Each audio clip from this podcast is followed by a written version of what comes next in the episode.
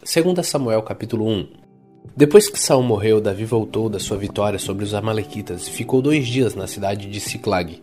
No dia seguinte chegou um moço que vinha do acampamento de Saul. Para mostrar a sua tristeza, ele havia rasgado as suas roupas e posto a terra na cabeça. O moço foi até o lugar onde Davi estava, ajoelhou-se e encostou o rosto no chão em sinal de respeito. Davi lhe perguntou: De onde você está vindo? Eu fugi do acampamento israelita, respondeu ele. Conte o que foi que aconteceu, disse Davi. O nosso exército fugiu da batalha e muitos dos nossos homens foram mortos, disse o moço. Saul e o seu filho Jonatas também morreram. Como é que você sabe que Saul e Jonatas estão mortos? perguntou Davi. E o moço respondeu assim: Acontece que cheguei por acaso ao Monte Gilboa e vi Saul apoiado na sua lança. Os carros e os cavaleiros inimigos chegavam cada vez mais perto dele.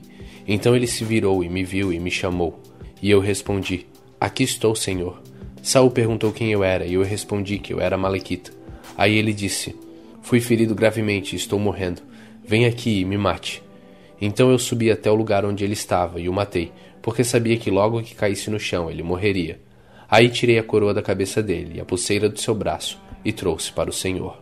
Então Davi rasgou as suas roupas em sinal de tristeza, e todos seus soldados fizeram o mesmo. Choraram, se lamentaram e jejuaram até a tarde por Saul, por Jonatas e por Israel o povo de Deus, o Senhor, pois muitos deles tinham sido mortos na batalha. Aí Davi perguntou ao moço que tinha trazido as notícias: De onde você é? Eu sou Malequita, mas estou morando aqui na sua terra, respondeu ele. Como é que você se atreve a matar o rei escolhido por Deus, o Senhor? perguntou Davi. Então chamou um dos seus homens e ordenou: Mate-o. O homem atacou a Malequita e o matou. E Davi disse ao Amalequita: O culpado disso foi você mesmo. Você se condenou quando confessou que havia matado o rei escolhido pelo Senhor. Davi cantou essa lamentação por Saul e por seu filho Jonatas, e ordenou que fosse ensinada ao povo de Judá. Essa lamentação está escrito no livro do justo. Os nossos líderes estão mortos nos montes de Israel. Caíram os nossos soldados mais valentes. Não contem isso na cidade de Gate, nem nas ruas de Asquelon, para que as mulheres filisteias não se alegrem, nem pulem de contentamento as filhas dos pagãos. Não caia chuva nem orvalho nos montes de Gilboa, e que os campos não produzam mais nada, pois ali o escudo dos guerreiros valentes estão cobertos de pó, e o escudo de Saul perdeu seu brilho. O arco de Jonatas era mortal, e a espada de Saul nunca falhava para derrubar os poderosos e matar os inimigos. Saul e Jonatas, tão queridos e maravilhosos, juntos na vida, juntos na morte. Eram mais rápidos do que as águias e mais fortes do que os leões. Mulheres de Israel, chorem por Saul. Ele vestia vocês com vestidos de fina lã vermelha e as enfeitava com joias de ouro. Os soldados mais valentes caíram e foram mortos na batalha. Jonatas está morto nas montanhas. Eu choro por você, meu irmão Jonatas, como eu o estimava. Como era maravilhoso o seu amor para mim melhor ainda do que o amor das mulheres. Os soldados mais valentes caíram e as suas armas não têm mais utilidade. 2 Samuel capítulo 2 Depois disso, Davi perguntou a Deus, o Senhor: Devo ir e governar algumas cidades de Judá? Sim, respondeu ele. Qual delas? perguntou ele. Hebron, foi a resposta. Então Davi foi para Hebron, levando consigo as suas duas esposas. Uma era Ainoã, da cidade de Jezreel, e a outra era Abigail, viúva de Nabal, da cidade de Carmelo. Davi também levou seus soldados com as suas famílias, e eles ficaram morando nas cidades vizinhas de Hebron. Aí os homens de Judá foram a Hebron e ungiram Davi como rei de Judá. Quando Davi soube que os moradores da cidade de Jabes, da região de Gileade, tinham sepultado Saul, mandou que alguns homens fossem lá com a seguinte mensagem: que o Senhor abençoe vocês por terem feito a caridade de sepultar o nosso rei. Que o Senhor seja bom e fiel para vocês. Por causa do que fizeram, eu também os tratarei bem. Sejam fortes e valentes. Saul, o rei de vocês, morreu, e o povo de Judá me ungiu como rei deles. O comandante do exército de Saul, Abner, filho de Ner, havia fugido com Isbosete, filho de Saul, para Manaim, no outro lado do rio Jordão. Lá Abner fez Isbosete rei das terras de Gileade, Azer, Jezreel, Efraim e Benjamim. Na verdade, ele o fez rei de todo o povo de Israel. Esbocete tinha 40 anos de idade quando começou a reinar em Israel, e reinou dois anos. Mas a tribo de Judá ficou fiel a Davi, e ele governou em Hebron sete anos e meio. Abner e os oficiais de Isbosete foram de Manaim para a cidade de Gibeão. Joabe, cuja mãe era Zeruía, e os oficiais de Davi foram encontrá-lo perto da represa de Gibeão. Lá todos eles se assentaram num grupo de um lado da represa e o outro do outro lado. Então Abner disse a Joabe: Deixe que alguns dos meus moços enfrentem alguns dos seus em uma luta armada. Está bem, respondeu Joabe. Aí doze soldados, representando Isbosete e a tribo de Benjamim, lutaram contra os doze soldados de Davi. Cada um pegou o seu adversário pela cabeça e enfiou a espada no lado dele. E assim, todos eles caíram mortos juntos. É por isso que aquele lugar perto da cidade de Gibeão é chamado de Campo das Espadas. Em seguida, houve ali uma violenta batalha, e Abner e os israelitas foram derrotados pelos soldados de Davi. Joabe, Abissai e Asael, os três filhos de Zeruia, estavam lá Azael, que era tão ligeiro como uma gazela selvagem, começou a perseguir Abner, correndo atrás dele. Abner olhou para trás e perguntou: Azael, é você? Sim, sou eu, respondeu ele. Pare de me perseguir, disse Abner. Corra atrás de um dos soldados e pegue para você as coisas dele. Porém, Azael continuou a persegui-lo. Mais uma vez, Abner disse: Pare de me perseguir. Você está me forçando a matá-lo. Como é que eu poderia depois olhar o seu irmão Joabe nos olhos? Porém, Azael não parou de persegui-lo. Então Abner deu um golpe para trás com a sua lança, e ela entrou na barriga de Azael e saiu pelas costas. Ele caiu morto no chão, e todos os que chegavam paravam no lugar onde ele estava caído. Mas Joabe e Abisai continuaram e perseguiram Abner, e quando o sol estava se pondo, chegaram ao monte de Amá, a leste da cidade de Giá, na estrada que vai para o deserto de Gibeão. Os soldados da tribo de Benjamim se reuniram novamente em volta de Abner e ficaram no alto de um morro. Então Abner gritou para Joabe: Será que vamos ter que continuar lutando para sempre? Você não vê que no fim não vai sobrar nada a não ser amargura? Nós somos seus irmãos. Até quando você vai esperar para mandar que seus soldados parem de nos perseguir? Joabe respondeu: Juro pelo Deus vivo que se você não tivesse falado, os meus soldados continuariam a perseguir vocês até de manhã cedo. Então Joabe tocou a corneta. Todos seus soldados pararam de perseguir os israelitas e a luta acabou. Durante toda aquela noite, Abner e os seus soldados marcharam pelo vale do Jordão atravessaram o rio Jordão e, depois de marcharem toda a manhã do dia seguinte, chegaram à cidade de Manaim. Quando Joabe parou a perseguição, reuniu todos seus soldados e viu que estavam faltando 19, além de Azael. Porém, os soldados de Davi haviam matado 360 soldados de Abner, todos eles da tribo de Benjamim. Aí Joabe e seus soldados pegaram o corpo de Azael e o sepultaram no túmulo da sua família em Belém. Então marcharam durante a noite inteira e, ao amanhecer, chegaram a Hebron.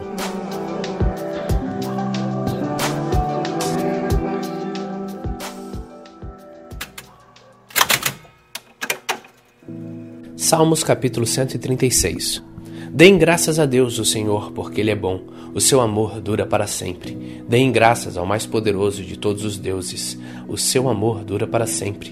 Deem graças ao mais poderoso de todos os senhores, o seu amor dura para sempre. Somente o Senhor faz grandes milagres, o seu amor dura para sempre. Pela sua sabedoria, ele fez os céus, o seu amor dura para sempre. Ele pôs a terra sobre as águas profundas, o seu amor dura para sempre. Ele fez o sol e a lua, e o seu amor dura para sempre. Fez o sol governar o dia, e o seu amor dura para sempre. Fez a lua e as estrelas para governar a noite, e o seu amor dura para sempre. Em cada lar dos egípcios, Deus matou o primeiro filho, e o seu amor dura para sempre. Ele tirou do Egito o povo de Israel, e o seu amor dura para sempre. Ele os tirou com a sua mão forte com o seu braço poderoso, e o seu amor dura para sempre. Ele dividiu o mar vermelho em duas partes. O seu amor dura para sempre. Fez com que o povo de Israel passasse pelo meio do mar, e o seu amor dura para sempre. Ali no mar ele afogou o rei do Egito e o seu exército, e o seu amor dura para sempre. Deus guiou o seu povo pelo deserto, e o seu amor dura para sempre. Matou os reis poderosos, e o seu amor dura para sempre. Matou reis famosos, e o seu amor dura para sempre. Matou Seom, o rei dos amorreus, e o seu amor dura para sempre. E matou Og, o rei de Bazã, e o seu amor dura para sempre. Ele deu ao seu povo as terras desses reis, e o seu amor dura para sempre. Deu essas terras ao povo de Israel, seu servo, e o seu amor dura para sempre. Quando fomos derrotados, Deus não esqueceu de nós, e o seu amor dura para sempre. Ele nos livrou dos nossos inimigos, o seu amor dura para sempre. Ele dá comida aos seres humanos e aos animais, e o seu amor dura para sempre. Deem graças ao Deus do céu, o seu amor dura para sempre.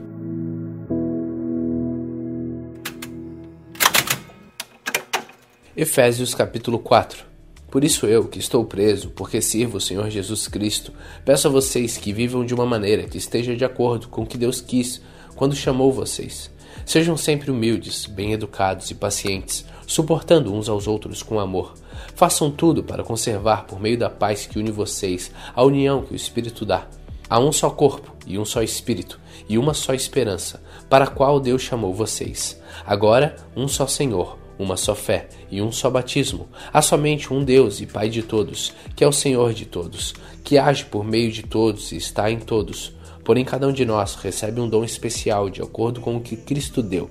Como dizem as Escrituras Sagradas, quando ele subiu aos lugares mais altos, levou consigo muitos prisioneiros e deu dons às pessoas. O que quer dizer ele subiu?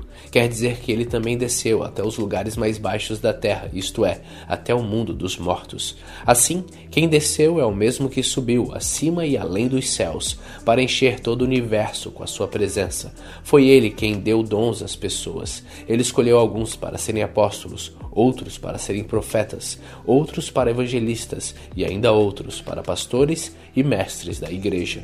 Ele fez isso para preparar o povo de Deus para o serviço cristão, a fim de construir o corpo de Cristo. Desse modo, todos nós chegaremos a ser um na nossa fé e no nosso conhecimento do Filho de Deus. E assim seremos pessoas maduras e alcançaremos a altura espiritual de Cristo. Então não seremos mais como crianças, arrastados pelas ondas e empurrados por qualquer vento de ensinamentos de pessoas falsas. Essas pessoas inventam mentiras e, por meio delas, levam os outros para caminhos errados. Pelo contrário, falando a verdade com o espírito de amor, cresçamos em tudo até alcançarmos a altura espiritual de Cristo, que é a cabeça. É Ele quem faz com que o corpo todo fique bem ajustado e todas as partes fiquem ligadas entre si por meio da união de todas elas. E assim, cada parte funciona bem e o corpo todo cresce e se desenvolve por meio do amor. Portanto, em nome do Senhor, eu digo e insisto no seguinte: não vivam mais como os pagãos, pois os pensamentos deles não têm valor e a mente deles está na escuridão. Eles não têm parte na vida que Deus dá, porque são completamente ignorantes e teimosos. Eles perderam toda a vergonha e se entregaram totalmente aos seus vícios. Eles não têm nenhum controle e fazem todo tipo de coisas indecentes. Mas não foi essa maneira de viver que vocês aprenderam como seguidores de Cristo. Com certeza vocês ouviram falar dele e como seus seguidores aprenderam a verdade que está em Jesus. Portanto, abandonem a velha natureza de vocês, que fazia com que vocês vivessem uma vida de pecados e que estava sendo destruída pelos seus desejos enganosos. É preciso que o coração e a mente de vocês sejam completamente renovados. Vistam-se com a nova natureza, criada por Deus, que é parecida com a sua própria natureza e que se mostra na vida verdadeira, a qual é correta e dedicada a Ele. Por isso, não mintais mais que cada um diga a verdade para o seu irmão na fé, pois todos nós somos membros do corpo de Cristo. Se vocês ficarem com raiva, não deixe que isso faça com que pequem e não fiquem o dia inteiro com raiva.